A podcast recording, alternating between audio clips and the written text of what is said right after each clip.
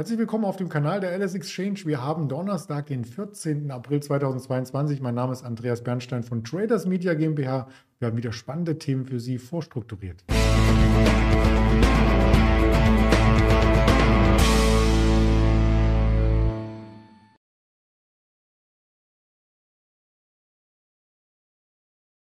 Letzter Handelstag vor Ostern, deswegen schauen wir natürlich noch ein bisschen intensiver auf den DAX und auch ein ganz besonderer Tag, wir haben heute noch die EZB-Pressekonferenz, vielleicht deswegen der DAX ein wenig zurückhaltender. Das ist das erste Thema und dann sprechen wir über die ersten Quartalszahlen aus dem letzten Quartal, also Januar, Februar, März. Die sind schon taufrisch auf dem Tisch von JP Morgan. Beispielsweise Auto 1 hat News gemeldet und LVMH auch Zahlen. Das möchte ich gemeinsam natürlich hier äh, dann mit dem Ingmar Königshofen wie jeden Donnerstag. Hallo Ingmar. Hi Andreas. Ja, die Volatilität lädt nicht gerade dazu ein, dass man hier aktiv sein muss, außer im ganz kurzfristigen Bereich, ganz klar. Aber diejenigen, die auf mittelfristige Signale warten, die sind momentan eher in der Mehrheit, aber werden nicht bedient.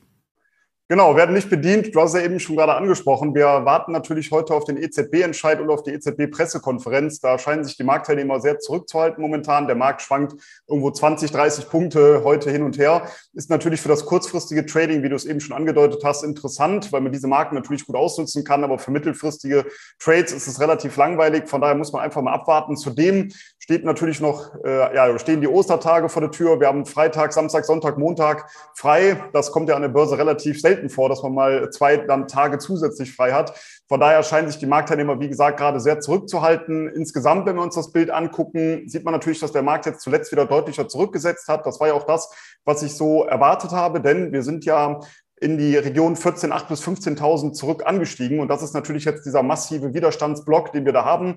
Genau in der Region, in der Mitte bei ungefähr 14.900 ist der DAX jetzt wieder zurückgekommen. Und ich gehe davon aus, dass die Korrektur auch in den nächsten Wochen und Monaten weiter anhalten äh, könnte. Kurzfristig sei natürlich immer dazu gesagt, dass es auch Aufwärtsbewegungen gut geben kann. Aber solange wir unter der Marke von 15.000 Punkten notieren, gehe ich davon aus, dass wir deutlich tiefere Kurse nochmal sehen. Kurzfristig erstmal die 13.900, später die 13.500 und die 13.000 Punkte Marke. Die sind bei mir auf der Short-Seite weiterhin im Visier. Solange, wie gesagt, die 15.000 Punkte Marke nicht nach oben durchbrochen wird. Sollte das der Fall sein, dann würde ich diese Strategie natürlich zunächst einmal auflösen, würde mich dann eventuell auch eher wieder auf die Long-Seite stellen, weil dann wären wir wieder zurück in diesem Seitwärtskorridor, über den wir ja über Monate gesprochen hatten. Aber das ist weit weg. Ich gehe eher davon aus, dass wir weiter runterkommen werden. Dafür spricht zumindest auch der Dekadenzyklus. Der ist jetzt ab dem zweiten Quartal ganz klar negativ für die Zweierjahre. Wir haben ja das Jahr 2022 und die Zweierjahre sind historisch zumindest, wenn man das anschaut, über 100 Jahre eher da oder ein korrekturanfällig ab dem ersten Quartal. Und auch wenn man den Vierjahreswahlzyklus sich anschaut für die USA, da sind wir ja dieses Jahr in einem Zwischenwahljahr und auch da soll es so ab Mitte April in etwa äh, nochmal deutlicher korrigieren. Auch auf den DAX umgemünzt bedeutet das,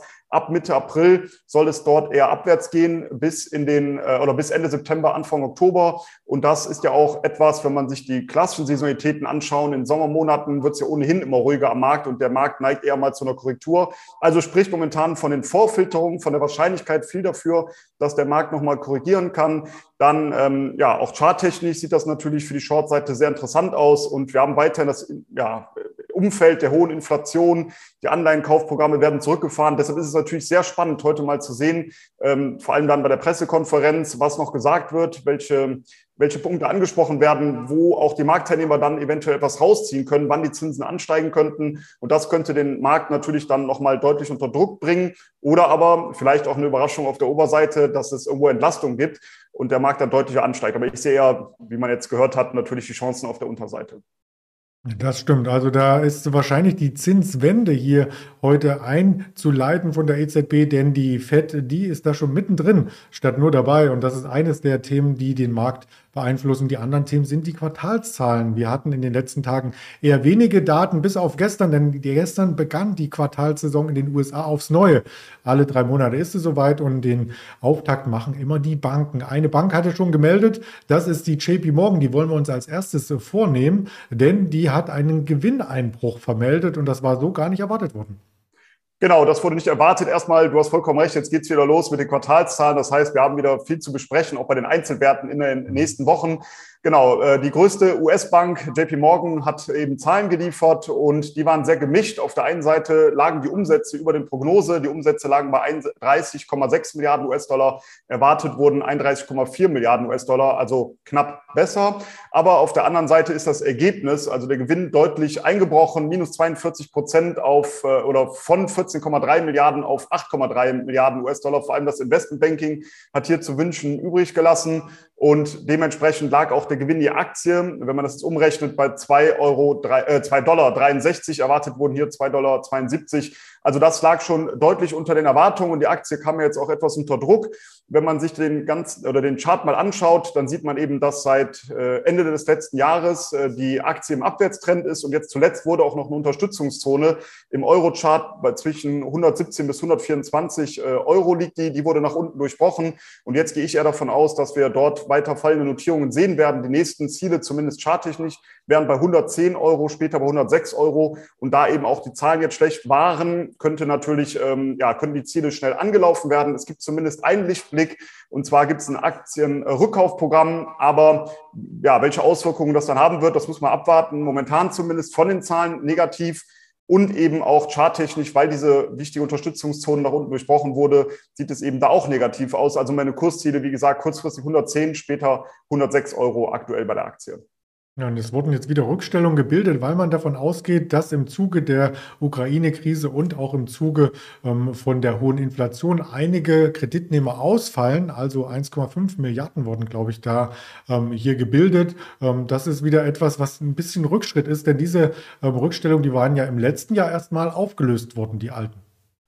Genau, die wurden aufgelöst, aber jetzt äh, natürlich, das betrifft jetzt sehr, sehr viele Unternehmen. Wir werden ja nachher auch auf äh, LVMH noch schauen. Und natürlich hört man von allen Unternehmen aktuell, dass die Lage natürlich, wenn Wunderts, sehr, sehr unsicher ist, man sehr vorsichtig ist, auch mit Prognosen für die Zukunft. Und das zeigt natürlich auch jetzt, dass solche Rückstellungen gebildet werden, weil man eben davon ausgeht, dass es dann eben diese Zahlungsausfälle gibt. Aber wie gesagt, das betrifft natürlich alle international tätigen Unternehmen aktuell. Ja, du hast schon angedeutet, LVMH willst du dir angucken? Natürlich fällt jedem das ein, wo er selber shoppen geht. Bei mir wäre es eher HM, aber lass uns zu deiner LVMH hinwechseln. Genau, ist jetzt hier kein äh, Shirt von äh, Louis Vuitton. Nichtsdestotrotz äh, schaue ich mir natürlich die Aktie gerne auch an. Und hier haben wir einen starken Umsatzsprung gesehen im ersten äh, Quartal. Und das ist natürlich sehr überraschend, weil viele haben sehr wahrscheinlich erwartet, dass die Umsätze hier wahrscheinlich eher zurückgehen. Nichtsdestotrotz, es wurden positive äh, Zahlen geliefert im Vergleich zum Vorjahreszeitraum, wo man sagen muss, das war natürlich sehr von der Pandemie geprägt sind aber die Umsätze um 29 Prozent auf 18 Milliarden Euro angesprungen, vor allem aufgrund des Mode- und Leder oder der Mode- und Lederwaren, währungsbereinigt um 23 Prozent und die Erwartung lag bei 16,4 Milliarden Euro, also deutlich das Ganze übertroffen. Und auch hier, wenn wir uns den Chart äh, anschauen, ähm, sind wir natürlich übergeordnet, wenn man das jetzt über mehrere Jahre sich anschaut, klar einem Aufwärtstrend. Aber seit genau einem Jahr treten wir mehr oder weniger auf der Stelle. Es gibt zwar mal eine kleine Übertreibung nach oben, aber es gibt nochmal eine kleine Übertreibung nach unten. Insgesamt sehen wir hier aber eine ganz klare Seitwärtskonsolidierung, also eine Seitwärtsphase, die relativ breit ist, wie gesagt. Nichtsdestotrotz ist es eine Seitwärtsphase. Und wir haben eine wichtige Unterstützungszone so im Bereich 600 bis 610 Euro auf der Unterseite jetzt gesetzt. Und solange diese Unterstützungszone hält, 600 bis 610 Euro, gehe ich davon aus, dass die Aktie jetzt eher wieder Richtung der oberen Seitwärtsrange laufen könnte. Heißt also Richtung 665 Euro, später 675 und 700 Euro, solange diese Unterstützungszone nach unten hält. Und aufgrund der Tatsache, dass die Zahlen doch ganz positiv waren, könnte das natürlich jetzt auch hier nochmal der Aktie einen deutlichen Auftrieb geben. Aber auch hier hat man sich natürlich bezüglich der Zukunft, was jetzt eben das Geschäft in Russland und, ähm, und äh, sagen wir Osteuropa insgesamt wahrscheinlich angeht, sehr zurückgehalten. Deshalb äh, muss man mal warten, wie sich das entwickelt. Aber die Zahlen für das erste Quartal waren sehr, sehr positiv und wurden dementsprechend auch positiv natürlich aufgenommen. Mhm. Zu so einem LVMH-Store fährt man natürlich nicht mit der U- oder S-Bahn, sondern im Idealfall mit dem eigenen Auto. Auto 1, einer der Autohändler im Internet, der hat auch Zahlen gebracht, die möchten wir uns auch sehr gerne anschauen. Genau, die Frage ist natürlich, ob man dann sich einen Gebrauchtwagen kauft oder nicht doch ein neues Auto, wenn man eben auch dort einkaufen geht bei Louis Vuitton. Aber genau, du hast schon gesagt, hier wurden auch eben Zahlen geliefert. Ähm, ja, waren eigentlich äh, positiv, denn äh, die, die Umsätze, die konnten deutlich gesteigert werden. Vor allem, oder sagen wir erstmal Auto 1 ist vielleicht nicht auch jedem Begriff, aber was wahrscheinlich jeder kennt, ist Auto Hero. Da sieht man ja sehr viel Werbung. Und auf der anderen Seite noch, wir kaufen dein Auto.de ist ja auch ein Brand äh, von Auto 1. Also das sind wahrscheinlich die beiden Marken, die jeder kennt. Und man sieht eben hier, dass fast ein Drittel mehr Fahrzeuge verkauft werden konnten als im Jahr zuvor. Der Absatz konnte also um 30 Prozent gesteigert werden auf, ich schaue gerade mal, 169.600 Fahrzeuge. Und ganz interessant ist eben, dass das Rohergebnis äh, pro Fahrzeug im Privatkundengeschäft jetzt ganz klar auch nach oben zeigt. Äh, man ist dort noch natürlich hinter den ja, Zielen äh, zurückgeblieben bisher. Das ist ja das langfristige Ziel, was man hat, ist ein Rohergebnis pro Fahrzeug von 3000 Euro. Aktuell ist man bei 700 Euro. Im Vorquartal war man auch noch bei 418 Euro. Also das Rohergebnis kann deutlich gesteigert werden.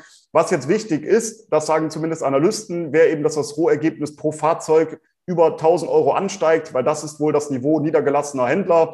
Ähm, ich kann es auch nur wiedergeben, was ich natürlich lese von Analysten, weil ich jetzt auch nicht in Autohäusern nachfrage, wie viel Geld dort verdient wird. Aber das wäre wichtig, dass die Aktie auch mal aus dem Quark kommt. Denn wenn man sich mal den Chart anschaut, dann sieht man natürlich, dass seit dem IPO wir hier vollkommen im Abwärtstrend äh, gefangen sind. Aber wer mich gut kennt mittlerweile, weiß natürlich, dass ich gerade auch so antizyklisch immer gerne einsteige. Wenn Werte sehr stark gestiegen sind, suche ich eben nach einem Einstieg. Und Auto 1 zum Beispiel ist für mich jetzt äh, super interessant. Wir sind dort deutlich zurückgekommen. Wir haben jetzt aber eine, ja, eine Seitwärtsphase seit kurzem so zwischen 9,24 Euro auf der Unterseite und 12,70 Euro auf der Oberseite. Und sollten wir hier einen Ausbruch nach oben sehen, dann sollte zumindest die kurzfristige Bodenbildung ja, zunächst einmal abgeschlossen sein.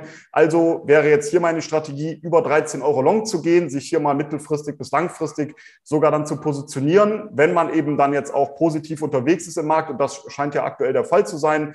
Aber was man natürlich auch machen kann, wäre jetzt schon mal vielleicht eine kleine Tranche reinzunehmen und dann eben zuzukaufen, sollten wir über die 13 Euro ansteigen. Also für mich aktuell für den antizyklischen Ansatz ein wirklich sehr interessanter Wert.